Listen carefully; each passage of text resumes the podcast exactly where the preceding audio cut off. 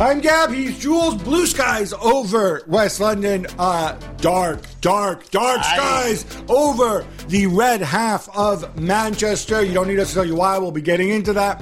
Plenty going on. A buzzer beater for Arsenal. Real Madrid held. Uh, Milan losing again. Surprise, surprise. Title race. Mbappe. Lots, lots to talk about. So much. But there's one obvious place to start. And you have to start, I think, with the scoreline Liverpool 7, Manchester United nil. It's not the first time in their history that Manchester United uh, lost 7 0. Fourth time. It's the fourth time it's happened, except the three previous times all happened in 1931 or earlier. 26, like Sir Alex Ferguson hadn't even been born there, right? Yeah. So we need to put this in context. And what I find most extraordinary about this is I ask myself, is this result a fair reflection of what we saw? I'm rewatching the highlights and I'm thinking to myself, maybe 7 0 isn't fair. Maybe 8 3 would be fair because obviously they had their chances too. But more than that, I'm just shocked how for the first 40 odd minutes until the, that Gakpo goal, Yeah. United didn't play badly at all. And then No, they didn't. it just crumbles.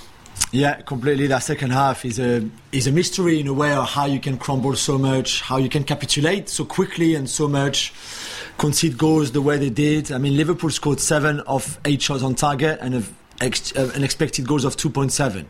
So you can look at the way you want, and Liverpool had an exceptional second half, and they were ruthless in the way they took their chances, the way they score. But they, ski- they still scored more goals than really they, sh- they should have Right. in a way. However, they were helped by the fact that United were just didn't show up in the second half. The mistake that they made in terms of positioning on the goals, the mistake that they made, the poor passing, it was sloppy. They stopped working hard. They stopped defending. They stopped trailing back. They stopped playing as a team. They stopped everything that they did so well in the first half, in the first 40 minutes of the game, in the second half, which I, I, So- I- beyond me. Like before Liverpool fans jump on us like, oh, you're just pointing out Manchester No, United. no, they were exceptional. uh, no doubt. Yeah, that's. I, I thought honestly, I thought for the first forty minutes. Let's be clear on this. I thought both teams played well in Yeah. the first forty minutes, and it looked to me like okay, these guys are pumped. Liverpool have turned the corner a little bit. That they, you know, the the Gakpo, Darwin, Salah front line is, is finding its feet. The midfield while it's workmanlike, not particularly creative with those three guys in there, um, you know, is contributing. But it, something more than one thing can be true, right? Um, Yeah, yeah. Liverpool played well, and then United second half. It looks we can't just can we just write this off as a bunch of individual errors? Yeah, I think so. I think, I mean, yeah, I think there is. From a United point of view, I, you could also be a little bit worried by the, the mentality of that second half. I know you, you concede very early in that second half. I think 90, 90 seconds in is the second goal. Right. And then the third goal is after five minutes. So five minutes in the second half, you're 3 0 down. Yeah. Which is game over in just about every league in the world, unless you happen to be Milan and Istanbul in 2000. Yeah, but still, yeah, I think I think the way then they fell apart completely because you can concede two goals back to back. It happens to very good teams. It's not, but then to concede another four after that, where really some, as we said, came from mistakes were easily avoidable. That mentality, the, the the thing that this team had been so good at playing as a team, fighting for each other, that co- sort of cohesion. I come and help you. I don't leave you on your own to defend there was none of that in the second half. So I don't know if they were maybe tired, if maybe the goals back to back at the start of the second half just knocked them out completely, and after that it was it was weird. I- I- I- but, think but it was- personally, I also think that Ten Hag made mistakes. The Weghorst positioning is wrong. I think starting Antony in that position when you know how attacking Robertson is, and you knew there was no way, no way Antony would do a job on Robertson in that game. Impossible. So the Antony one, I think, is an interesting one because it was so obvious during the game, and he wasn't tracking back, and nor was he substituted for for Jadon Sancho, which I would have expected would have happened at, at some point, because clearly, every time they lost the ball, he was staying up. He never tracked back to help, or very rarely did he do that. I'm assuming that's tactical instruction. I'm assuming they're saying Robertson on his own. yeah, you know why? Because I've got Antony. If okay, Robertson, if you go up and you provide the width, I've got Antony there. I'll have the quick out ball, and that's going to somehow dampen Robertson's attacks. I mean, assuming that was the plan. Obviously, it didn't work out that way. Yeah. but you know that that's why we see people do that, right? Um, but it certainly didn't look good. And the other thing about him, and, and I hate to talk about body language, and I've promised, but I'm going to go against myself here. The guy looks disinterested, and when he's when he's sort of wandering around, I know Lionel Messi walks around the pitch, Yeah. but my son Antony, you're not Lionel Messi, and in the, the context of English football, when your team's not playing well, it makes everything worse. But This is a guy who costs 100 million, and I feel like he had a shot that was okay, and then the Yeah. other best thing was when he went and he and he kind of you know trapped the ball Control the ball. control yeah, the ball. Like, there's nobody near him. It's not something I can do. It's something I could do in my playing days. I'm assuming it's something you could do when the Yeah. ball came out of the sky. Ne- we see Neymar. Neymar done it a couple of times in France. I know this is where you get into debates like the about the joy of the game, blah blah blah. But is the kind of it's the kind of thing that winds up opponents when it's unnecessary. I, I don't mind a piece of skill to beat an opponent. This is just to show you can do it, and I kind of feel like, dude, these are professional footballers. I imagine Harry Maguire could do it. Yeah, yeah. Maybe even Phil. Well, I don't know about that. Yeah, maybe even Phil Jones. Maybe even. Yeah, yeah. I mean, I mean, he could have controlled the ball normally with the inside of his left foot instead of you know behind the back of his left leg with his inside of the right foot. But But it's also it's not the kind of piece of it's like the spin. He doesn't have to do it. He can do it if he wants. He's clearly good enough to do it. But it's also it's not so cool to look at that everybody's like, wow. I don't even think people notice too much. I noticed it. Yeah, no, you noticed it, and I noticed it. But I think a lot of people would have watched the game and just because it was not a tight angle on him, he's still the wide Right. shot. So you know, I don't think even the players on the pitch cared that much. Right. I didn't hear a reaction from the stand. But yeah, this is part of Antony's. This is what he likes doing. Like the, again, like the spin.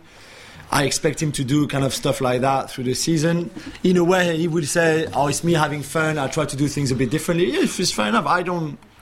I don't mind. so All right, much. you're not wound up by it. That's fine. Um, I still don't understand why he was allowed not to defend on Robertson, though. I really don't, and I don't buy. you don't think it was part of the game plan? You think it's just him like wandering off and doing his own thing? If, but if it was the game plan, I think it was stupid. And I don't, I don't even think why you could think, yeah, because if he's, if Antony doesn't defend, he'd be left on his own, and Robertson would think, hang on a minute, I've got Antony there, he's too, too threatening, I can't go forward, I need to stay. It's only Ant- Antony, it's only Antony, like as if Liverpool, Van Dijk and Robertson would think like we can't leave him on his own. Like, do you see what I mean? It's not. If he was Rashford, you would okay. Trent, don't go forward too much because we can't leave Rashford on his own in the form. Yeah, the obvious guy to Antony leave is off. just like, come on. The obvious guy to leave up would have, I presume, would have been Yeah. would have been Rashford. Uh, but you know, in that setup with with Bruno, why obviously it's not going to be Bruno for obvious reasons, right? And it's not going to be Weghorst because it's slow. It's got it's got to be one of those two. I would have thought Rashford trying to sit behind Trent would be more obvious. Yeah. But equally, I also kind of feel that defensively, Liverpool are more geared towards covering some of Trent's mistakes. Or, you know, not, not, I'm not Ah, going it to go Trent. it was Elliott on that side in midfield. Usually Henderson plays right Eh, because of you know, but he played on the left this time. So Well, let's get to Liverpool's midfield because. All right. What struck me about this game is they put in the shift defensively, including somebody like like Fabinho, who you know had had his issues with, Yeah, with yeah. Jurgen Klopp and, and, and whatever.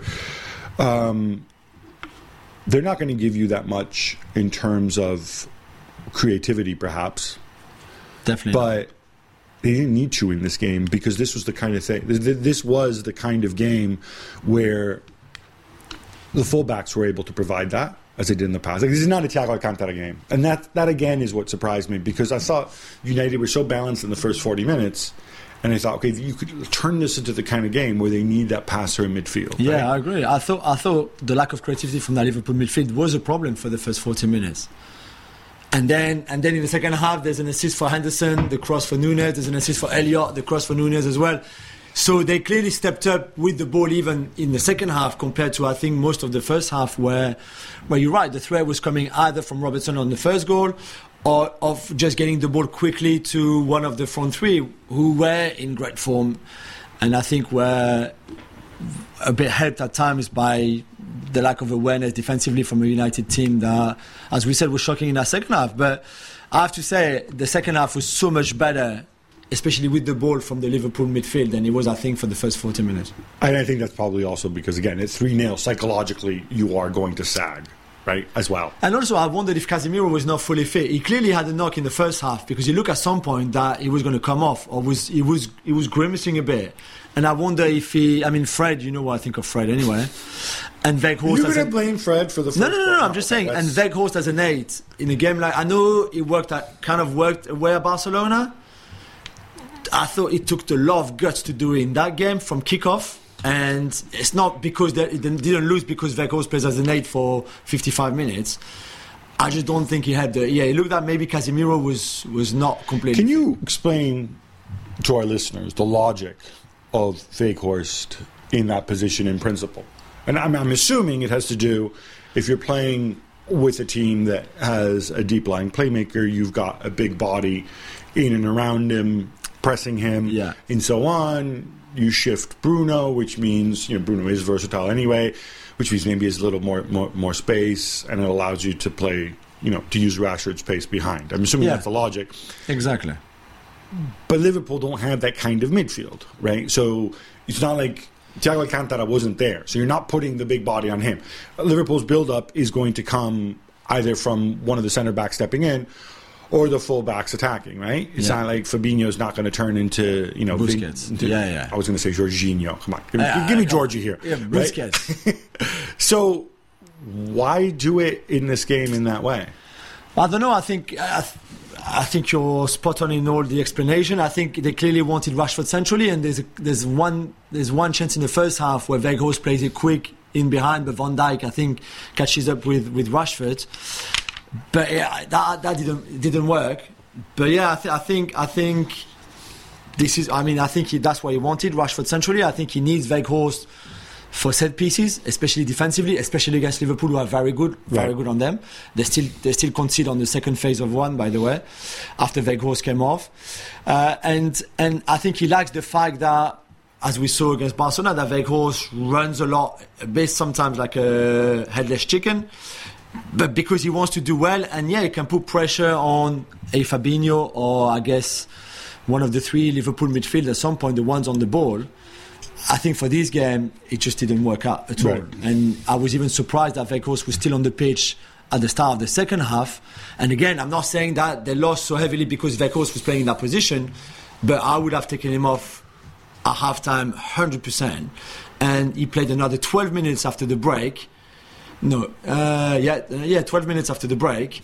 And maybe that was 12 minutes too much. Or you either take him off or you play him at centre forward, which is the position he's played most of his career, right? Yeah, yeah, oh, yeah, yeah. yeah I mean, yeah. which would have been the more obvious Yeah, thing. yeah, yeah. then And you you Bruno move Bruno inside. back. Yeah, because I think you also wide. restrict Bruno by playing him wide like that on the left, and I think Bruno had a didn't have a good game at all, and uh, that's not surprising. I mean, I'm assuming that was also partly let's worry Trent having him on that side.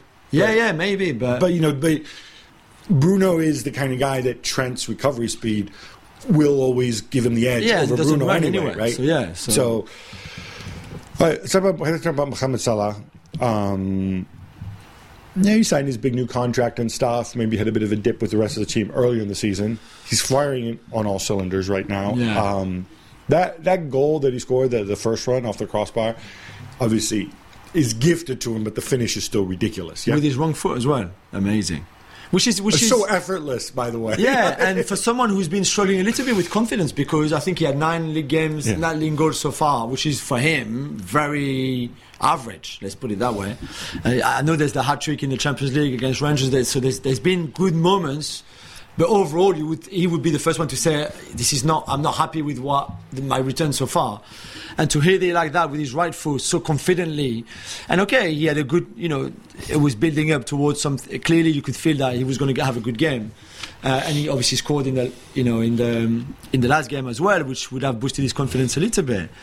It's a hell of a finish, but the the the moment of the game his his assist for the, the Gakpo goal. Because to turn around and turn over Lisandro Martinez like that Right. and show to a certain extent and which is which is Salah's best and it's the kind of counter-attacking goal that Liverpool used to score so often before when they were at their best. And where everybody knows don't give them anything you know this is and yet they still do it. And this is amazing. Imagine Mo Salah running at you at full pace like that is outstanding. And then, yeah, it's a great finish from Gakpo. Maybe a bit of a mistake from De Gea for Gakpo to score with that angle. but the ball from Salah and the run from Salah is incredible. That was a mistake from De Gea. I mean, you not even just a bit like of a mistake. You can't like it's Yeah. it's not. I mean, the, the logical thing for him to do. I, and in fact, I actually think Gakpo saw where De Gea was positioned, and he said, "All right, he's looking to cut out the cross. There's nobody coming." I don't know. Maybe Gakpo's mind doesn't work that quickly. I like to think that it does, and he says, "I'll just hit this at the near post and see what happens." And knowing that from there, actually, I mean, he didn't end up hitting it that hard, but De He just chips it, yeah, over his shoulder. De Gea is likely to parry it. You know, it's not a, it's not a shot that De Gea is actually going to save and hold. So then the ball comes back and play. So you know, you have options there. Um, a word on Mohamed Salah Yeah. because he set a new Premier League era record. I'm going to go old grumpy old man, as you know, in this situation. Uh, he has 129 goals, beating Robbie Fowler, aka God, who was on 128. Yeah. I want to dwell on this too much, and I know football don't start in 1992 in the Premier League and so on. The Premier League really didn't change that much from one day to the next. I think that has to be noted. People are going to come out and say different eras, this is tougher, blah, blah, blah. But just for context, in terms of league goals for Liverpool, do you know what number he is on the list? I would say maybe fifth, sixth. Very good. He's sixth. Okay.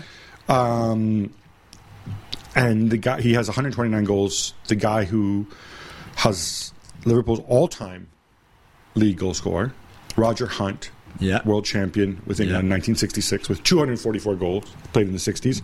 The guy who's second, 233 goals, Gordon Hodgson, played pre-war. I believe it was actually he's actually South African. Uh, and the guy who's third, of course, Ian Rush, who did play in the Premier League era with 229. I mean, just putting this for context, they had longer. I'm not Yeah. putting plus minus here.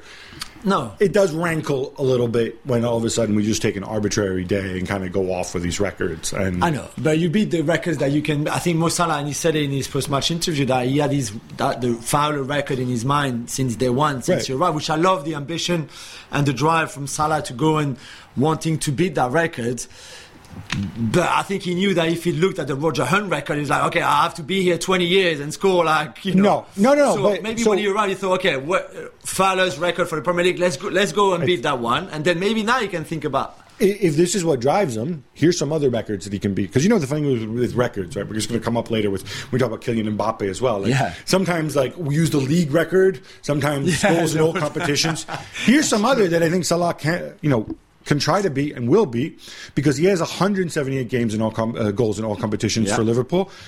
Robbie Fowler still ahead of him, 183 goals in all competitions Okay, for so Liverpool. that's- that's soon. And somebody named Steven Gerrard, who I'm not really familiar with, but Yeah. have played in the Premier League era as well, 186 goals. He's going to beat that soon. That's, Those are records. Those are records you can beat. Yeah. And those are records which I think you know you can say those are against your peers. Those are those are legitimate. If he does that, he'll be top five. Given that you know he played for a bunch of other clubs before coming to Liverpool, or three other clubs before coming to Liverpool, Yeah. four other clubs before coming to Liverpool. Four, yeah. Um, I think this is a remarkable achievement, and he'll go down as one of Liverpool's greats. Um, but he's not going to get to Ian Rush, who had 346 goals in all that's a competitions. lot. That, that, that's that, that's pretty nutty.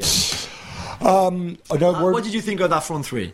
Because there's been a lot of talk about, you know, obviously, club saying they need to, you know, we've moved on from the Mane, Firmino, Salah. We know that Firmino is going to leave now at the end of the season as well. Uh, uh, and you saw how much the goal that he scored at the end meant to him in front of the club for what is his last Liverpool v United game.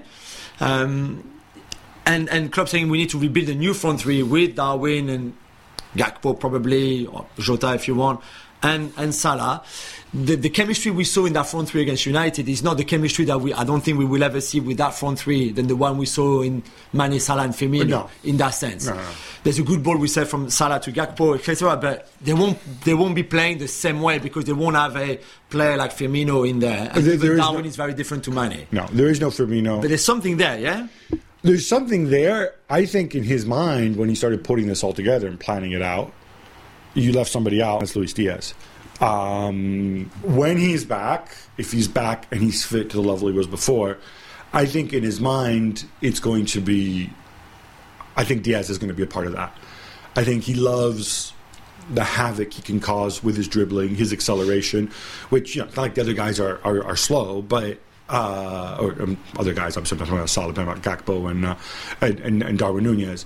but Diaz is a guy who breaks games, as, as we say, as we say in Italy, right? Yeah. Uh, so I think he's going to be a part of that. He certainly has a ton of flexibility. I could see Salah moving centrally at some point, and then Well, I'm not sure about and that. then you could maybe look at Gakpo and Nunez on the other flank, possibly.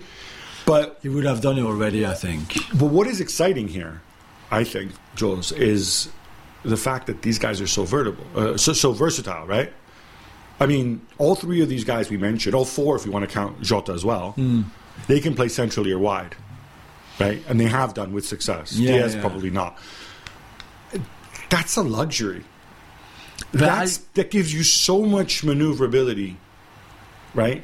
True, but I mean, to a certain extent, I think we saw a bit of movement between Gakpo and, and Nunez, like on the first goal, for example. But I think for that front three, for, for, for a front three to work, they will need stability in a sense. So that versatility is great, maybe when one is injured. But I do think that you you you have to keep them in, in position. But you're saying it's not going to be a fluid front three during the game. yeah, I No, don't, no, yeah. I, I, I agree with you there. I agree with you there. Um, I don't think we're going to see, you know, you might see it in certain situations to take advantage of mismatches, but I don't think you're going to see that on a regular basis. But again, because those are different, those are different sorts of players. Yeah, yeah. Um, but certainly it's exciting time if you're Liverpool I in the think sense that you're turning things around after what really felt like a nightmare. And five clean sheets in a row as well. They don't consider anymore. My boy Konate coming back is huge for them. So here's the thing with Liverpool, Juls. So they're three points behind Tottenham. Yeah. And they have a game in hand. Yeah. And you helpfully gave me their next four Premier League games Bournemouth away, City away, Chelsea away, and Arsenal away. I don't know, with this weirdo calendar we have in the Premier League, it's four straight away games. And in between that, it's five straight because they have Real Madrid away Yeah. in the Champions League, which, you know, I don't think they're going to turn around, but who knows. Um, it's entirely possible that while we're getting excited about them being back three in a month's time or in two weeks' time, uh, they may have slipped further away from Yeah. fourth place because Arsenal and City away are, are tough games, or it could work the other way. Yeah, they could get a Arsenal result. Arsenal at home. Oh, Arsenal's at home. Yeah, yeah, but yeah. They could get a result, and that could really lead to a confidence boost, Yeah, as well I as think- disrupting the title Yeah, race. this is a def- def- defining kind of period, I think, for them in the Premier League. I know it's a bit obvious to say, of course, but rarely in a season you've got back-to-back games against City, Chelsea, and Arsenal, and this is this is what is Even though it's bad. Chelsea. Yeah, but still, it's Right. still Chelsea going to Stamford Bridge, and by then Chelsea might have qualified in Champions League, have more confidence. All of that we don't know. Uh, this is huge, and that's this is why. Can they take all? Can they take all twelve points in those? I don't think. I mean, In those of course games? they can. That would be a can. tremendous Can they go to City and do a job, which seems to be really the, you know, Arsenal at home. You can see them, of course, making it really difficult for Arsenal and win. They can go to Chelsea and win. They can go to Bournemouth and win. You expect them to win. The City away match really is the one. Um, and, and I think to see if, if this win against United was a freak show, as we said, or was really them coming back now. And they've been good in, in the league. I know the, the Real Madrid result was a freak. Um, and, you know, at times the Wolves game was maybe a bit difficult. It took them a long time to get there. But, but maybe maybe this is a turning point that United win, and we'll see at City, we will see at Chelsea that yeah they are almost back to where they were before. I don't know, but you're right. They can also it can also not be the case, and they don't win at City, they don't win at Chelsea, and then maybe No. they they beat Arsenal. But if they get six points out of twelve, is that good from those four games? If they get nine, that's very good. I mean, twelve is, is incredible. But is six I mean, okay? I Is think seven in, okay? In the terms of the race for fourth, so much depends on obviously what happens with, with Spurs and Newcastle, and possibly Brighton, as you Maybe reminded me. Brighton. Amanda Zerbi, yeah, three games in hand. games in hand, you know. How about that? Um, back to United for a minute. Uh, just Erik Ten Hag. There's this quote which everybody's. You know, it's funny if you talk about Cristiano Ronaldo one way or the other. Yeah. Uh, it's going to make headlines, right? And he said, "Oh, I didn't lose sleep after benching Cristiano Ronaldo." I don't want to question people's news sense, but did anybody think that Erik Ten Hag would say anything different? Whether it's true or not, you think he's going to say, "Oh, I was terrified. I was sick. I couldn't sleep Sick all night. You know, I went outside and started pacing uh, th- th- th- through the countryside in rural Manchester." What? What? First of all, what kind of question is that? And second of all, like, what do you expect him to say? Yeah, and I just think those managers are ruthless. This is what they do. This is Yeah, Guardiola, Ten Hag, Arteta, Klopp, Conte.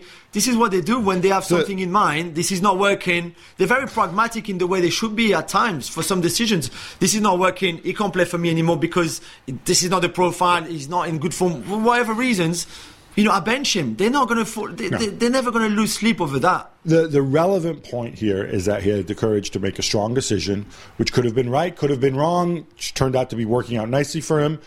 That is the relevant That's part. it. And you he, know, he was never in doubt that he would make the decisions that he thought And- were right, even if they were tough to make. And also, I think uh, at your, people forget this about managers. Okay, obviously Cristiano Ronaldo by far the biggest player he's ever coached, but at his level, there are equivalents of Cristiano in terms of popular players, famous players, highly paid players, very good players, where he's had to make those decisions in, in the past, or he's witnessed other people making those decisions. Yeah. Right? I think he retired from football like 25 years ago. He's been an assistant, he's been a coach, he's done all these things for all these years. This is kind of what you get paid to do. Yeah. So um, I don't think we should marvel uh, at the fact he didn't lose sleep. It's what I expect, and, and it's been borne out. Um, final word on the Manchester United takeover, uh, which I know we love to talk about. Yeah. There's so much happening. Uh, there's a mystery third party now involved. Is it you? It is. I, I, I, I, I can't. You know, I can't discuss that side Okay, of okay. things. Can't disclose. Um, you know what this looks like to me? When the third party's a mystery, it's if the third party's real, unless the third party is Avram and Joel buying out The brothers and sisters. yeah, the brothers and, and sister. Um, what would you not tell? I mean, I'm not, I'm not not as interested as you. Like, I don't. I just want someone to take over, and then I can. You can start looking Right. into it. But why would you not? If if you wanted to buy the club, why would you stay mis- like mysterious? Why would you not go public? There a reason? That's what fully. That, that's one of the aspects which really doesn't doesn't really add up for me um, at all on this. I'm not saying it's made up. I'm just saying I'm not clear how serious these people are if if their name hasn't come out. And and by the way, I know Raine have a fiduciary responsibility and blah blah blah blah blah blah, but all these interested parties employ armies of PR people to make sure names get out there. So um, I think that's worth considering as well. I think the reality is, for now, nobody's coming close to their six billion valuation, which is also why things are slowing down a little. We're driven by the search for better. But when it comes to hiring, the best way to search for candidate isn't to search at all. Don't search, match with Indeed. If you need to hire, you need Indeed.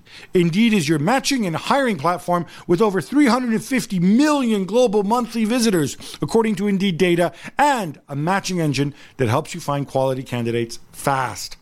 Ditch the busy work. Use Indeed for scheduling, screening, and messaging so you can connect with candidates faster.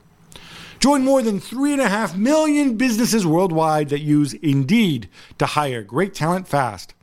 And listeners of this show will get a $75 sponsored job credit to get your jobs more visibility at Indeed.com slash Gab. Just go to Indeed.com slash Gab right now and support our show by saying you heard about Indeed on this podcast. Indeed.com slash Gab. Terms and conditions apply. Need to hire? You need Indeed. All right, enough United. Uh, how about some quick hits instead? Let's go, Gav. Juls, it was a buzzer beating three pointer from Reiss Nelson. See what I did Wow, there? That yeah. gives Arsenal the comeback win over Bournemouth to keep a five point gap at the top of the table. Wild stuff. Incredible, Gab. I've never seen a game where a goal is scored in the first 10 seconds of the game and then another one in the last 10 seconds of the game. This is exactly what happened. Bournemouth was scoring after 9.11 seconds, I think it was, and then Nelson in the 97th minute. Last kick of the game, pretty much. Then they, they, they kicked off, and then it was over. Asked to Arsenal for, for being 2 0 down to show that kind of character, to come back at 2 1, 2 2, party, white. And then how calm Reiss Nelson is when the ball drops to him. A bit of a weird control because he's, he's on his wrong foot, and then even a weird volley, I think, on his wrong foot, and yet to score like that, it's incredible. I think had they had they lost that game or even drawn, the shift of confidence and momentum would have been huge, and now it's the opposite. Exactly, it is the opposite. This is what struck me, like the way they celebrated. Like you get more of a boost because you trick yourself into thinking we're Destiny's team, right? City won win earlier in the day. Yeah. We fall asleep on the first goal. Thomas Partey, by the way, you kind of gave him a pass, but second goal I thought hundred percent his fault. Yeah, yeah. Um, all of a sudden, we're two goals down. We're facing oblivion, and we come back because you know it's our year. Blah blah blah. These are the kind of narr- these are logical. These are the kind of narratives that players buy into, and that fuels the momentum. They got more out of this than if they had beaten Bournemouth four 0 Yeah, you're right. And a late goal like against United, like against Fulham, like against Villa, all of that counts at the end. A Rafinha goal gives Barcelona a gutsy 1 0 win over Valencia. Gab, no Pedri, no Dembele, no Lewandowski. Xavi's in the stand. Ferran Torres misses a penalty. Araujo gets sent off. What does this mean? I think what it means is that it's Barcelona side. We've said it before. Uh, they're not particularly good. No. They don't overwhelm you, or certainly not in games like these. But I think it's eight one 0 wins this season. Yeah. Um, but they have this kind of internal ability to go and metabolize them. They're not afraid to play a little bit ugly, to play a little bit against a Barcelona uh, style, and you know when they're missing so many players you know, this is this is what comes out in the wash. Yeah, yeah. Tremendous header from Rafinha. Great pass from uh, um, Busquets as well. To Yeah. continue our basketball analogy, somebody described it as an alley oop. Yes, which, a bit like that. I really Yeah, liked. true, true. They conceded some chances as well. And, you know, they could. Yeah, Ter Stegen made a mistake. Yeah, Oh, big like- mistake. They had the rub of the green. And what I'm saying is that this Yeah, is no, not a right, dominant right. team. Yeah, but no, they're getting it done. Uh, Phil Foden shines again as Manchester City beat Newcastle 2 0. Juls, what did you make of it? Um, it's a big win to start with because Newcastle are they're a good team, even if they're fading away a little bit or fading off. I don't know how you say. Regressing to the mean. Or regressing to the mean. I think it's a big win. You don't concede, even if you give away chances. So I think if, if you're a City fan or even not, you, it's, it's either you see the, the glass half full, like I do. I don't think there's much to worry. We know that City haven't been at their best this season. That it's not maybe as strong and as solid as in previous seasons. But you take this win, you don't concede a goal, you score two in it. Again, it's not a game that you're going to win 5 0 or 6 0. It's like the Leipzig game. At some point, the other team is a good team. They're going to come back at you. And Newcastle came at City. Or you look at it half, the glass half empty and you think, oh, it's a bit worrying that they give away so many chances and Newcastle should have scored at least one, maybe even two. Well, Callum And- Wilson, I think, definitely. Yeah, I don't know why he tried to go with the inside of his foot instead of like just smashing it with his laces. But I see more half full than half empty. Yeah, no, I, I, I, I would definitely agree with you. I think this is where you ride a little bit your experience, your been there, done done thatedness. Um, I go back to Foden. I made the point last week. Like this guy's really, really good, Oh yeah, and why he doesn't play more often. But I know it's the he big rotation and everything. But Mahrez has been good. It's what we were saying, and Grealish has been good, and now Foden is good. So Foden is a lot better than Jack Grealish. Okay, I, am not, I'm not a. Grealish guy. Sorry. It, it doesn't matter. Okay, the one that is not as in form as the other three is De Bruyne. So would you bench De Bruyne and start Grealish, Foden, Mahrez together? No, because I wouldn't have the guts to bench Kevin De Bruyne Okay, because he's but Kevin De. Bruyne is not as good as the other three, right? I, I, Right I take it out of Bernardo if I have to bench somebody. Yeah, but Bernardo was also on the bench. Exactly. Yeah, but that's what I mean. Well, you can't you can't have Bernardo, Foden, Grealish, No, you don't have Grealish. You have Mahrez and Foden. Okay, I think Grealish is very important to that team now. I, I'm not a Grealish guy. Sorry. Okay, fair enough. Late in the game, we saw potential heavyweight clash as Erling Haaland squared off with Dan Burn after on Jack Grealish. Again with the Grealish. Yeah, Why see? do you keep bringing him up? Why do you like Grealish so much? It's the side of the big Norwegian that we haven't seen before. I mean, he's been a bit feisty earlier in the season. Yeah, but you go and take on the biggest man on the pitch, Dan Yeah, Burn. yeah. Who would have won the fight? Oh, I think Dan The Burn MMA. would have. I, I'm sorry. I'm, I am liable to think Dan Burn is harder than Erling Haaland at that level, right? Yeah. But I don't know. But no, I, th- I think this is in keeping with something Pep had said when it was a game earlier when Rico Lewis was fouled and he kind of like stood on the ground and nobody came to his rescue. That didn't happen this time. It's what you want to see. Um, I love the fact that, by the way, that Erling was menacing and he had that, that And then they both wild-eyed smile. smile on his face. Yeah, I know. I think they both know better. Yeah, yeah. Real Madrid are held away to Betis nil nil, and the gap is now eight points. Juls, Madrid had more chances. Betis, I think, had better ones. But is this where they say adios to the title? I think so. It'd be hard, and they, they, they seems to be in those games where they just can't find a way of, of winning. There was that goal Benzema scored on a on a free kick deflected by um, Rudiger's arm, which was I think rightly disallowed. But it just shows that when it's just it's just not happening for them with the ball. And Modric was didn't start the game. It was Tchouameni, Valverde, and, and Cruz who started, and maybe there was a lack of creativity. I don't know. But when Vinicius or Benzema don't do it then they struggle. And you're right, they could also easily have lost that game. Ayoze Perez hit the crossbar, for example. It's it was not a good game from a Real Madrid point of view. No, and your creativity can't be all predicated No, on true, like, true. oh, here's we need where's where's Modric? That's You know, hey, forty year old man, like, Yeah, come on, no, you know, he's not going to do it every week. Selling a little or a lot. Shopify helps you do your thing. However, you cha-ching. Shopify is the global commerce platform that helps you sell at every stage of your business. From the launch your online shop stage to the first real life store stage, all the way to the did we just hit a million dollar stage? Shopify is there to help you grow. Shopify is your no excuses business partner. Sell without needing to code or design. Just bring your best ideas and Shopify will help you open up shop. What I love about Shopify is how no matter how big you want to grow, Shopify gives you everything you need to take control and take your business to the next level. Because businesses that grow grow with Shopify. Sign up for a $1 per month trial period at shopify.com slash gabjules, all lowercase. Go to shopify.com slash G-A-B-J-U-L-S now to grow your business, no matter what stage you're in. Shopify.com slash gabjules. A stunning long range effort from, of all people, Gianluca Mancini gives Roma and Jose Mourinho a 1 0 win over Juventus. Gab Mourinho was vindicated for playing without a centre forward. Dybala started as a false nine. Yeah, I mean, it's so false that in fact he was usually behind Completely. the other two front men who are Gini Wijnaldum and uh, and Pellegrini. Uh, It was like, an ugly game for most of it. it was it was pretty horrendous game, and ultimately, as often happens with these games, Yeah. they're decided either by the mistakes or moments of brilliant. Gianluca Mancini, big, ugly center half, really good. I, I think he's really good. I He just doesn't score a lot of goals. Because it's not his job, he just goes and he belts it, hits it so so sweet, uh, sweetly into the, into the back of the net. Mourinho vindicated. I thought it was the wrong, the wrong setup because you're playing Juve at home. You know Juve would settle for a draw. I agree completely. And and it's a risky game to play because then it's Juve. They can always get something. And in this game, Juve hit the woodwork three times. Let's not forget. really, you know? yeah, rub your head. Um, and they- then Roma finished the game with two strikers. yeah, when and they were 1 0 up, you know, he put. I mean, like, I- I- I think the other it- way around, no? I think it was because ultimately, I, I think he needed people who could run around. He does not have, 'cause as he keeps reminding everybody, a huge squad. So he sent on Tammy, and then he Yeah. sent on um, the Rooster, The Andrea Rooster. Belotti. Um, Belotti, yeah, no. but yeah, no, in the end, it keeps them in, in the Yeah. running for, for for top four finish. Uh, although again. Let's wait and see what happens with that 15 point penalty. Yeah.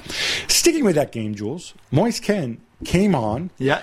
And got sent off within 40 seconds in the dumbest way Incredible. possible. I mean, I could not believe it, Gab. There's, he goes to contact with Mancini, and you can see Mancini is a bit holding his shirt, and you, know it's not nice, and he gets up and kick, kicks him on the back of the leg, and uh, like the referee is literally where you are as well. It's not even if like they had to call VAR, you could not see properly. Like everybody could see in front of your TV in the stadium, the referee, the linesman, everybody.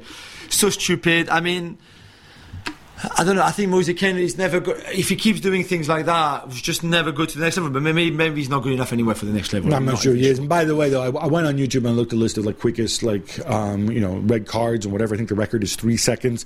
He's in good company. Yeah, Steven Gerrard I was going to say I remember that one. and Lionel Messi, I believe, in his very first game for Argentina, getting sent off in, in less than Okay. 40 seconds. So there you go. you see, it's Moise, just you're, you're just like Gerrard and Lionel Messi. Yeah. Chelsea win the first game in six, beating Leeds United thanks to a header from my man Wesley Fofana. Uh, Gab, you were there. Uh, by the way, shout out to our friend, the snooker legend Neil Robertson, who is also a big Chelsea fan. So he would have been happy, like like you, Gab. How did they look? So I thought the first half hour, they looked good. They had chances. Yeah. Kai Havertz one on one. Joao Felix. But I can tell you, there's so much negativity among the Chelsea fans that, like, when they scored uh, with the Fofana header in the second, second half, the fans are singing like "We scored a goal," like the, the self irony that you really get, I think, in England more than in other, Yeah, uh, yeah. which I think I think is wonderful. Um, I don't think anybody believes in anything; they just want the season to be over. Win, lose. Obviously, nobody wants to get relegated. Maybe lose something in the Champions League, but um, but the other thing, Potter not being Potter. To defend the lead, what does he take? Do he takes off Sterling and and, and chances. Felix? The last half hour, the last 20 minutes, Leeds could have scored. Yeah, and he brings in Gallagher and, and Zakaria. Uh, to you know, these are small So clubs. It's it's Yeah. it's an odd it's an odd situation they're in. Yeah. Paris Saint Germain twice take the lead and twice You- get pegged back against Nantes Come on! before winning 4 2. Juls, are you going to blame my boy Of Gigi course. Donnarumma? Of course. And how about Kylian Mbappe breaking Edinson Cavani's goal record for the club? I love Kylian Mbappe, as you know. Uh, my boy, so happy for him. That record, he left it late, which is an irony for someone who's so precocious and has always been to score that 201st goal for the club in all competitions, beating, as you say, Cavani. He still needs to beat him for goals in the league, right? Yes, he's still behind, but that's just a matter of time. And doing it in 246 games, I think it's incredible. 201 in 246. And PSG, 2 0 up, cruising. Messi scored.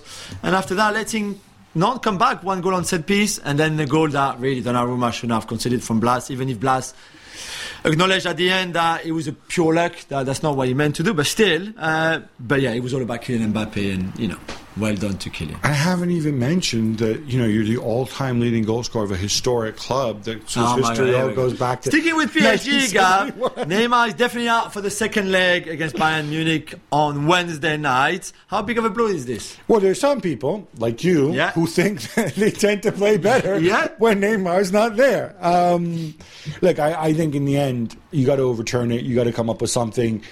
This game's going to be won by individuals, right? I, Galtier's done nothing to show me that he's going to beat you with patterns of play. No. So to have another talented individual in the mix when you've got injuries at the back and so on, when you're not going to be as fluid, you'd always have rather have Neymar. Send him on for the for the last half hour, whatever. You don't need to start him. Um, but you know. They're not going to have him, so this is a blow. Yeah. They're worse Yeah. without him in this type of game. Yes, Yeah, you yeah. agree? Okay, fine. Well, not if he starts, though. Tottenham Hotspur fall away to Wolves 1 0. Juls, they could have been a point out of third place. Instead, Liverpool are three points back with a game in hand. Yeah, Spurs being Spursy, Gab. I think this is again. I know we use that sentence a lot every season, season after season, but this is the case. They could have scored. They had, they hit the crossbar twice, uh, and and then they conceded. They they really fell under pressure the second half. It was a completely different game, different team. Fair play to Lopetegui for changing at halftime his formation and some of the players, and then Spurs disappeared, com- completely disappeared. Stopped playing. Stopped doing anything good that they did in the first half, and then in the end, conceded that goal that was inevitable. So, I don't know. It's a weird season. I, I know it's a very angry Antonio Conte Yeah, who sure. landed in North London this morning. Yeah, yeah, yeah.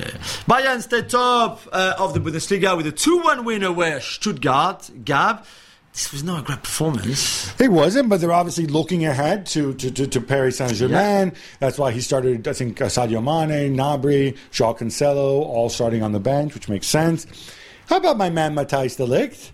Goal line clearance, great goal at the other end. Yeah. He's there, he's there to be counted, he's settling in nicely. There are positives to take from this, but I think there's also confirmation of what we kind of already know with Bayern, which is that if they don't play with intensity, if they try to manage games, things can often Yeah. go awry. You get ugly performances. like Cancelo this on the bench again is interesting. Stanisic has been really good.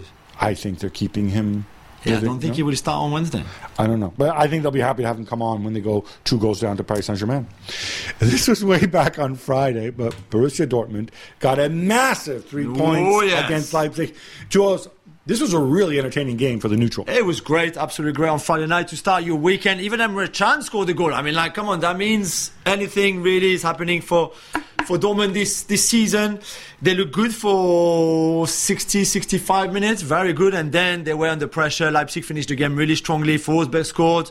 They could have maybe another one. I think Dortmund deserved to win in the end, and they were good considering the players missing as well for them. Uh, and I think that would give them a lot of confidence before going to Chelsea this week in the Champions League. Yeah, that's right. They're another team, of course, that's going to be affected by what happens, but they also needed to get the win on their belt, put some Yeah. pressure under Bayern. Yeah, I thought that- performance. John Top, of course. Also Friday, Gab. Napoli lose only the third game of the season in all competitions, falling at home to Maurizio Sarri's Lazio. Is this a big deal? I don't think it is a big deal. Um, They are still 100 points ahead anyway. they're still you're right. They're still a million points ahead. Um, they in the end they're beaten by a great finish from um, from Matias uh, Vecino. Lovely shot. I do want to mention though we're going to go a little bit of love for, for Lazio because they're they're third in the table. Yeah. Maurizio Sarri's grown. He's had his insecurities. He wasn't Sarri in Turin. He wasn't Sarri at Chelsea. Although Chelsea he won the Europa League and at Turin, Turin he won the title.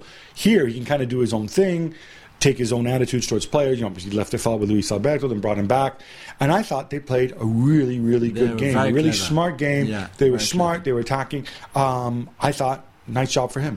Atletico Madrid beat up Sevilla 6 1, and Diego Simeone has now managed more games than anyone in club history, Juls. Yeah, very special night for him and his family. He had a little like kind of ceremony before with the the shirt with the number. Was it six four 613. Six one three, exactly. That's right.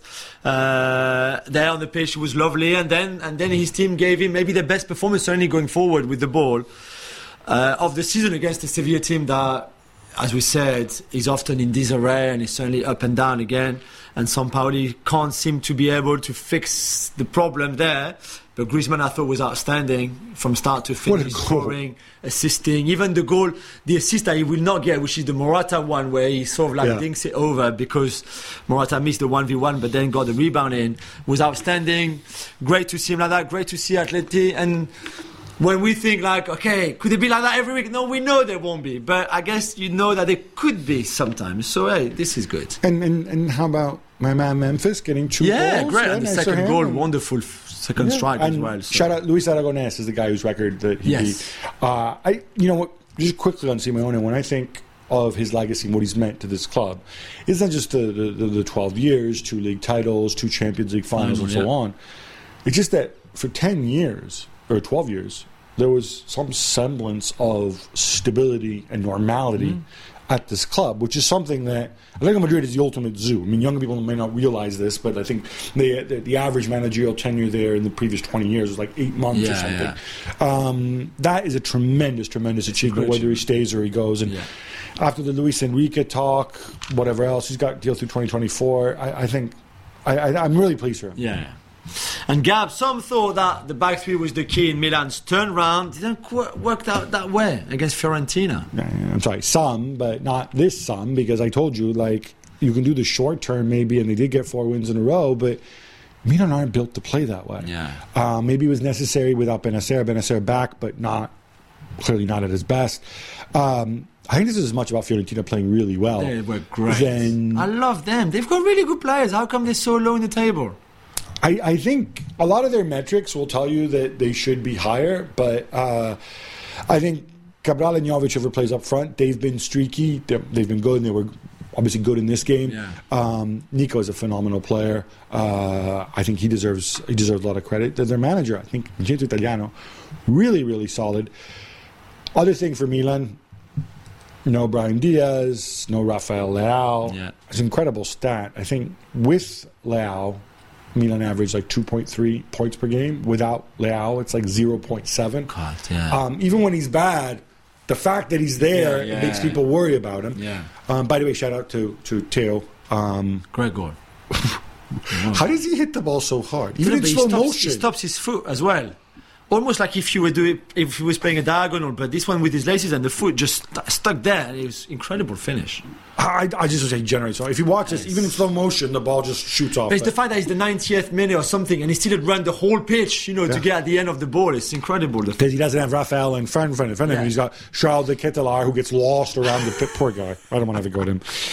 Marseille shake off their French Cup fiasco against Annecy by winning away to Rennes 1 0 with a goal from everybody's favorite tough guy, Sead Kolasinac.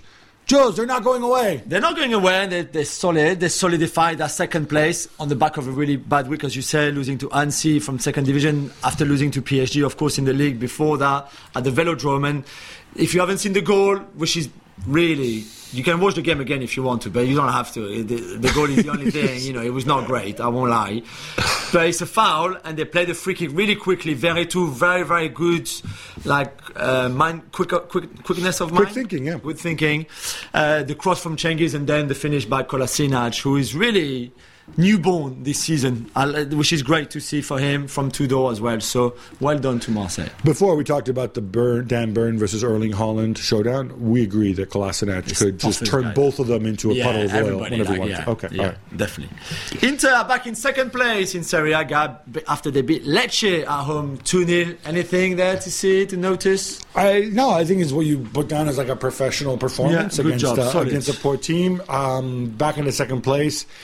I, I have to say this though to stick up for for Simone Inzaghi, who's obviously had a lot of critics, and you know I like to put performances ahead of result. Inter try to play good football. They always try to play good football. They don't always manage to do it because Yeah. they've had injuries and issues and people leaving, Brozovic, Skriniar on their way out, and uncertainty, blah blah blah. But they always try to play good football. And for those who say, "Oh, results are more important," you know, they're in the, they're in the uh, Coppa Italia semifinal. They're in the round of 16 of the Champions League. They beat Porto in the first leg. They could well end up in the quarterfinals, which Yeah. I think for Inter's budget is a good result. Huge, yeah. Um, and they and and they're in the semifinals of the Coppa Italia. So, what do you want? I know. I know. What do I you want? you. I agree with you. Another day is here, and you're ready for it. What to wear? Check. Breakfast, lunch, and dinner? Check. Planning for what's next and how to save for it? That's where Bank of America can help. For your financial to dos, Bank of America has experts ready to help get you closer to your goals. Get started at one of our local financial centers or 24-7 in our mobile banking app. Find a location near you at bankofamerica.com slash talk to us. What would you like the power to do? Mobile banking requires downloading the app and is only available for select devices. Message and data rates may apply. Bank of America and a member FDIC. It's official now. Achraf Hakimi has been charged with rape, and reports in Spain have given the victim's account of what happened. Juls, how are Paris Saint Germain handling this? Yeah, they're supporting him, Gab. Uh, the thing when you're being charged in France, that means you've got access to the case file, which I think Hakimi is happy. He denies all allegation. He said that uh, he did nothing wrong. That all of this is, a, is an attempt of blackmailing him. Uh, racketeering is the word exact that his lawyer Fanny Colin used uh, when she talked to us. So. We'll have to see. Uh, they will go through the investigation. He's already, he's already, he's already been asked a question, sorry, by the police on Thursday. That was, um, and he's, he's in contention to play against Bayern. You can still leave the country even if you've been charged for a. Uh, you've been you know charged by for doing something wrong, you can still leave the country. So he, he can travel to Germany to play on Wednesday night.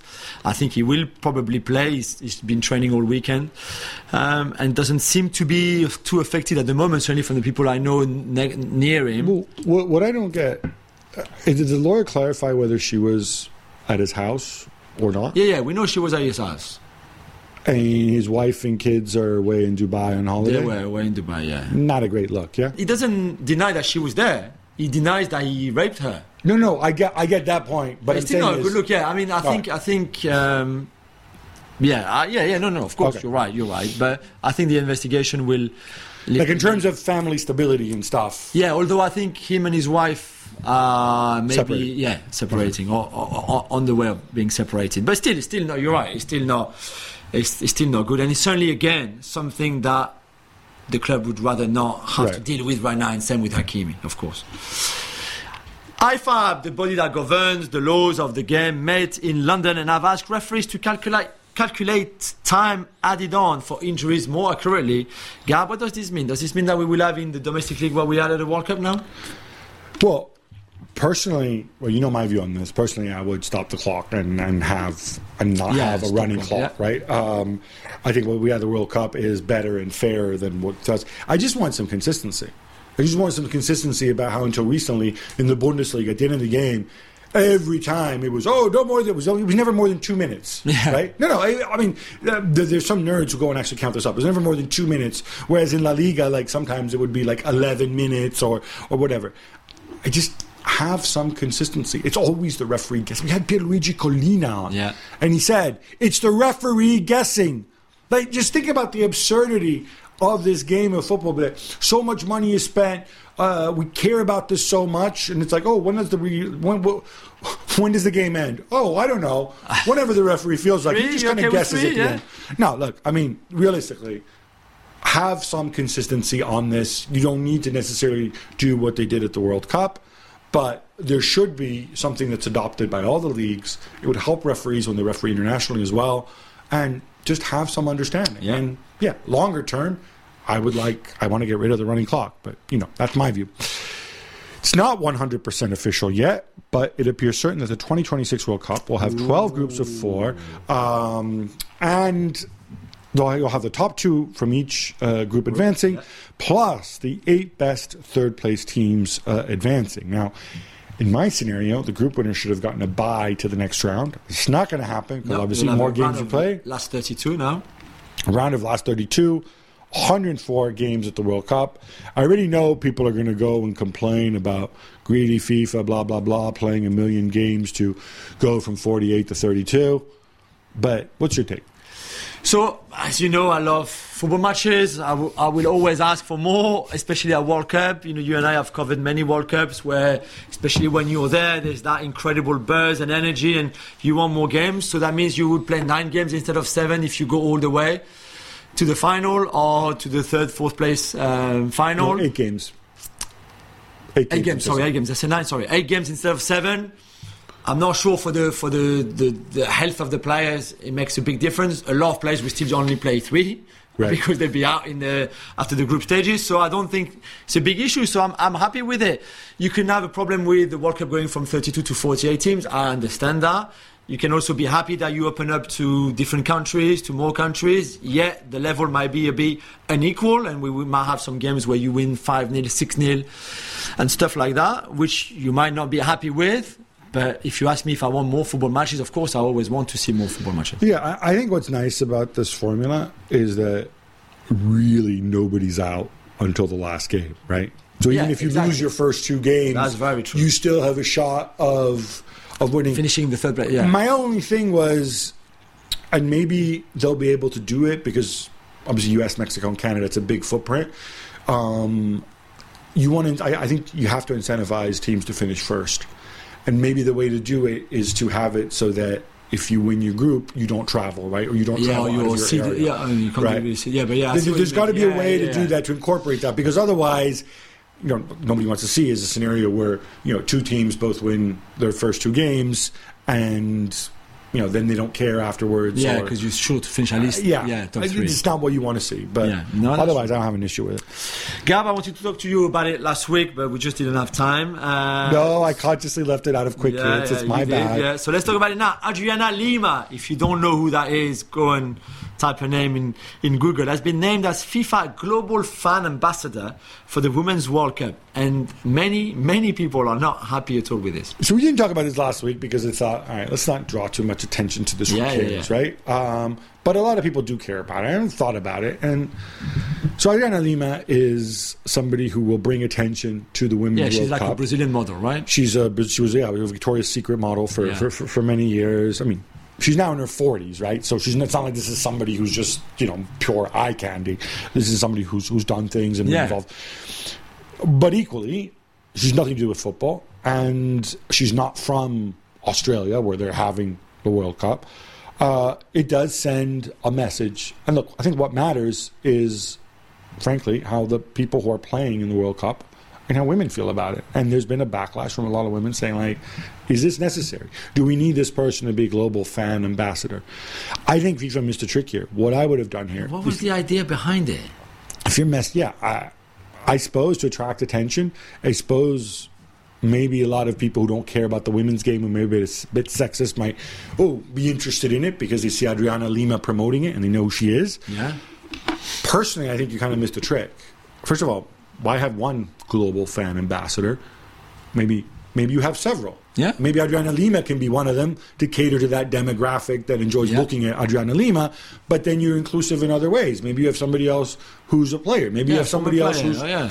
who who has you know who's differently abled. Maybe you have somebody else who you know you hit more constituency if your message is about inclusivity. Otherwise, this frankly kind of reeks a little bit of dirty old men in the Yeah. worst Sepp Blatter tradition, which I don't think is what FIFA wanted to do, but that's how it comes across. I. It's, it's needless self harm, Yeah, I think. Yeah, yeah. The Quincy Promes case rumbles on. What a story. He's on trial for stabbing his nephew, and prosecutors are asking for a two year prison sentence. Yeah, it's a crazy story. If you don't know about it, yeah, it happened a few years ago, and it's just not uh, the the case is the the trial is happening. He plays in Russia, of course, uh, but this is happening back home in the Netherlands, uh, where I think they've got enough evidence to put forward that case and asking for the for the, the, the actually prison sentence. I don't think he will be suspended sentence. By the way, it looked like if he is proven guilty, he will go to jail. Which is crazy when you think that I mean anybody stab, stabbing their, He'll their go to jail if he comes back. He can just stay in Russia where he's safe Can you sound. I, I don't know. Uh, but yeah, I know, I know we just laughed about it, but it's, there's nothing funny in it. And for someone, I know he's not obviously at the start of his career, but to ruin his career in a way and his legacy for someone who was a good player, Yeah. in He's- that way, he's just bonkers. He's 31 years old, which is not clear to me at all. And maybe I'm being cynical about professional athletes sometimes committing crimes or getting violent. And we've seen this happen a fair bit in American Yeah, sports yeah. as well. Is the guy's his nephew. I mean, normally it's family, right? Whatever Yeah. led to the stabbing, um, you would think, hey, nephew, I'm sorry. Here's some money to make it all better. Let's all move on since we're family, right? Yeah, yeah, exactly. It doesn't seem to have happened here, as far as I can tell. Right? It's not like the prosecutors are going forward with this, and the nephew's letting it slide. Yeah. that, that's what to me is very odd about No, this You're case. right. You're right. Brighton beat up West Ham 4 0 on Saturday, and Moises Caicedo signs a new contract. Good week for our boy, Roberto De Zerbi. And by the way, let's not forget Brighton are seven points behind fourth place Spurs with three games in hand, guy. Seven points with three games in hand. It is pretty remarkable, and if you think, of course, they also lost Leandro Trossard in, Yeah. uh, in in January. He was a really important player for them. They lost their manager Graham Potter way back in September. Um, it's a great week. West Ham in a really difficult position. David Moyes getting a lot of abuse. Um, like I don't know it's going to last. The Caicedo angle is interesting. I mean, I would assume that they kind of did this. I don't know if he put a release clause in there. If I was Caicedo's agent, I would Yeah. definitely have asked yeah. for a release clause in there or insisted on it. Um, but it shows you how everything is everything is clicking. And when you're a well-run club, Yeah. it's about more than the manager. And so often we just focus on the manager, the manager, the manager. No, if you're a well-run club, you can weather managerial changes, and it's not the end of the world. No. None other than the legendary Artur Antunes Coimbra, aka Zico, Zico. oh. uh, the greatest Brazilian player who, of my lifetime, who I've seen play. By Yeah. the way, I don't. I, sorry, I'm, I'm, I'm, I'm too young for Pele, so I'm going to go with Zico. Yeah. Fair enough. Still, you agree? No, you're not going to give me some Ronaldinho nonsense. It's still Zico. Yeah. Ronaldo for me, but you know, it's okay. Oh yeah, I forgot about that Yeah. guy. Yeah, Ronaldo's pretty good. Okay, after Ronaldo, can I say the greatest number two? Sorry. Yeah, Ronaldo. Yeah, he is pretty good. Anyway, he has endorsed Carlo Ancelotti for the Brazil job if he leaves Yeah. Real Madrid. Juls, are you surprised? No, I'm not surprised, and we said it before. I'm just going to say it again. I would love Carlo Ancelotti to become the Brazil manager. Absolutely love it. I think it would be great. I think it would be an amazing adventure for him, especially at his age. I think Brazil are ready to wait for him, and to be fair, there is no rush. Let's say Carlo leaves at the end of this season, Real Madrid, which is possibility, of course. Then, then he, still, he can still take over in Brazil, which is probably what they're hoping for. So, when Zico kind of endorsing endorses you, uh, there must be something potentially happening, right? So, Maybe, or maybe he's going to want to go home. He'll be 66 years know, old. but like, go know. home and manage his manage Canada because Oh of course he lives in God. Yeah, Vancouver, right? How about that? Is Canada for him now. He won't have to go to. He won't have to deal with qualifying. You know. I know, I know, I know. And maybe, and Canada, I believe, since John Herdman left, still maybe haven't appointed anyone. I mean, I don't know. Maybe, maybe I'm wrong. But yeah, maybe Carlo for Canada. Carlo Canada. Maybe, yeah, maybe. One to watch. happen. One to watch. Both Milan and Inter have announced plans for their own stadiums in Milan, which would leave San Siro empty. Gab, it's your city, so why are they turning their backs on the cathedral of football? And what happened to their plans to build a common ground, one for, for both of them? Uh, Yeah, so basically, San Siro's owned by the city. Uh, they wanted to build a stadium together, and they were going to get land right next to San Siro to build this state of the art stadium. It's going to generate a lot of revenue. The problem with San Siro is that it's beautiful, but because of the way it's set up, hospitality, they, they can't generate Yeah. the revenue, right? So they couldn't buy San Siro and restructure it. Um, the problem is there was so many bureaucratic uh, issues, so many local groups, complaints. Always happens in Italy. Just just a lot of a lot of needless red Yeah, tape. red tape, you always say. Um, and also from the city's perspective, I think because they've got the Olympics coming up in, in, in Cortina, and that's where the opening ceremony is going to be. I don't even know that they're necessarily in a rush. You know, they, they want to keep the current San Siro Yeah. At least for a while. So Milan have said, you know, they've they found a site which is actually a kilometer away from the current San Siro, from the current Meazza Stadium. Inter talking about doing it in a different place outside the city. Personally, Inter's finance is not great right now, despite with all this going on. I don't see why they don't build it together. I don't know if it's a power play, hoping for the city to give in to accelerate things. I just know that as somebody from Milan who was literally born about 500 meters, born across the street from San Siro Yeah. at the uh, San Carlo Clinic in Milan, it pains me. Oh, I can to see imagine. this. What a great Uh, stadium. I'm okay with moving on from from San Siro, turning into something else. I don't want a suburban stadium. I mean, screw that. I mean, that, that, that, that, that- that's pretty fugazi, right? yeah. Like, yeah, yeah. like great cities have great stadiums in town. The Bernabeu, the Parc de France, um, Stamford Bridge, the Emirates, Yeah, yeah. the new Tottenham Stadium. Kind of less so, right? you know, you know where I'm going with it. No, not just that kidding, just kidding, just kidding. Having, or Munich. That's horrendous, Yeah, isn't it? yeah, no, yeah. Lyon as well. Lyon is not very far away. And, and Munich is especially away. horrendous because that, that's a, Munich is a little bitty town. It's not it's not a metrop, major metropolis like Milan, right? No, so yeah. you know, sorry Munich, sorry Bayern fans, we kid because we love. Scott Parker, the former Fulham boss, who for those who don't know is the manager of Bruges, uh, he faces a Fulham. difficult task of overturning a 2 0 deficit away to Benfica on Tuesday night. Although, of course, Yeah. he's going to have Mr. Champions League Hans Vanaken with him, I think. yeah. Parker himself says he fears he'll be sacked. So he should. Are you surprised, Juls? Surprised that he fears that he's going to get sacked or how bad he's been. these numbers, these numbers. Yeah, both. I Read the numbers. Scott Parker was not a good manager in the first place. Why would Bruges thought it's a good idea? Let's tell me about in. his numbers. I've written them down for Yeah, you. Yeah, yeah, two wins in 11 in all competitions. Uh, he was 12 points behind the leaders uh, when he was appointed. Uh, I think Ghent are still the leaders. They're 23 back now. I saw them the other day briefly losing 3 0 to the team second from bottom or something. It was just ridiculous. I mean, he will get sacked very soon. They're not going to overturn that deficit from the first leg at Benfica.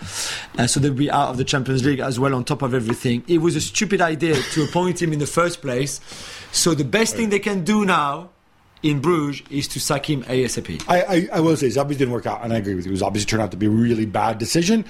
Well, one thing I will say in Scott Parker's defense is we so often criticize English managers for not going abroad, not testing themselves abroad. Here's somebody who did. Obviously, the wrong dimension for him, and Yeah. it didn't work out. But well done for trying. Yeah, okay. Do you think he That's you being kind. That's you being kind. Do you think he brought that silly cardigan? Yeah, I has? think he has the still the same uh, Okay. same clothes as well. LAFC beat the Portland Timbers 3-2 in their season opener. But Gab, there was a nice gesture from Giorgio Chiellini with his goal celebration.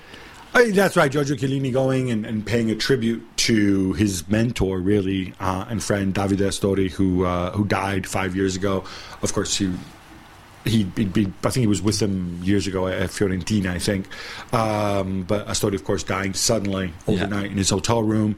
Um, a really a, a shocking story, which has gotten people to look more about pre-existing conditions and things like that for footballers, um, and and it's just really sweet to see Astori remembered because you know he was a captain, he was he was a leader, he's somebody that, that people really looked up to. Juls, that brings us to an end, the Champions League is Ah, back, yes. including your last chance to see Mr. Champions League Hans van Aken. That's course, two that was Hans van Scott Aken re- references in the space of a couple minutes. I've outdone myself. Uh, we're going to be back on Thursday. Until then, love the game, love your neighbor, love yourself. Real quick, what's the easiest choice you can make? Window seat over middle? Taco Tuesday over salad? What about selling with Shopify? Shopify is the global commerce platform that helps you sell at every stage of your business. From the launch your online shop stage to the first real life store stage, all the way to the did we just hit a million orders stage, Shopify's there to help you grow. Sign up for a $1 per month trial period at shopify.com slash gabjewels, all lowercase. Go to shopify.com slash gabjewels now to grow your business no matter what stage you're in. Shopify.com slash gabjewels.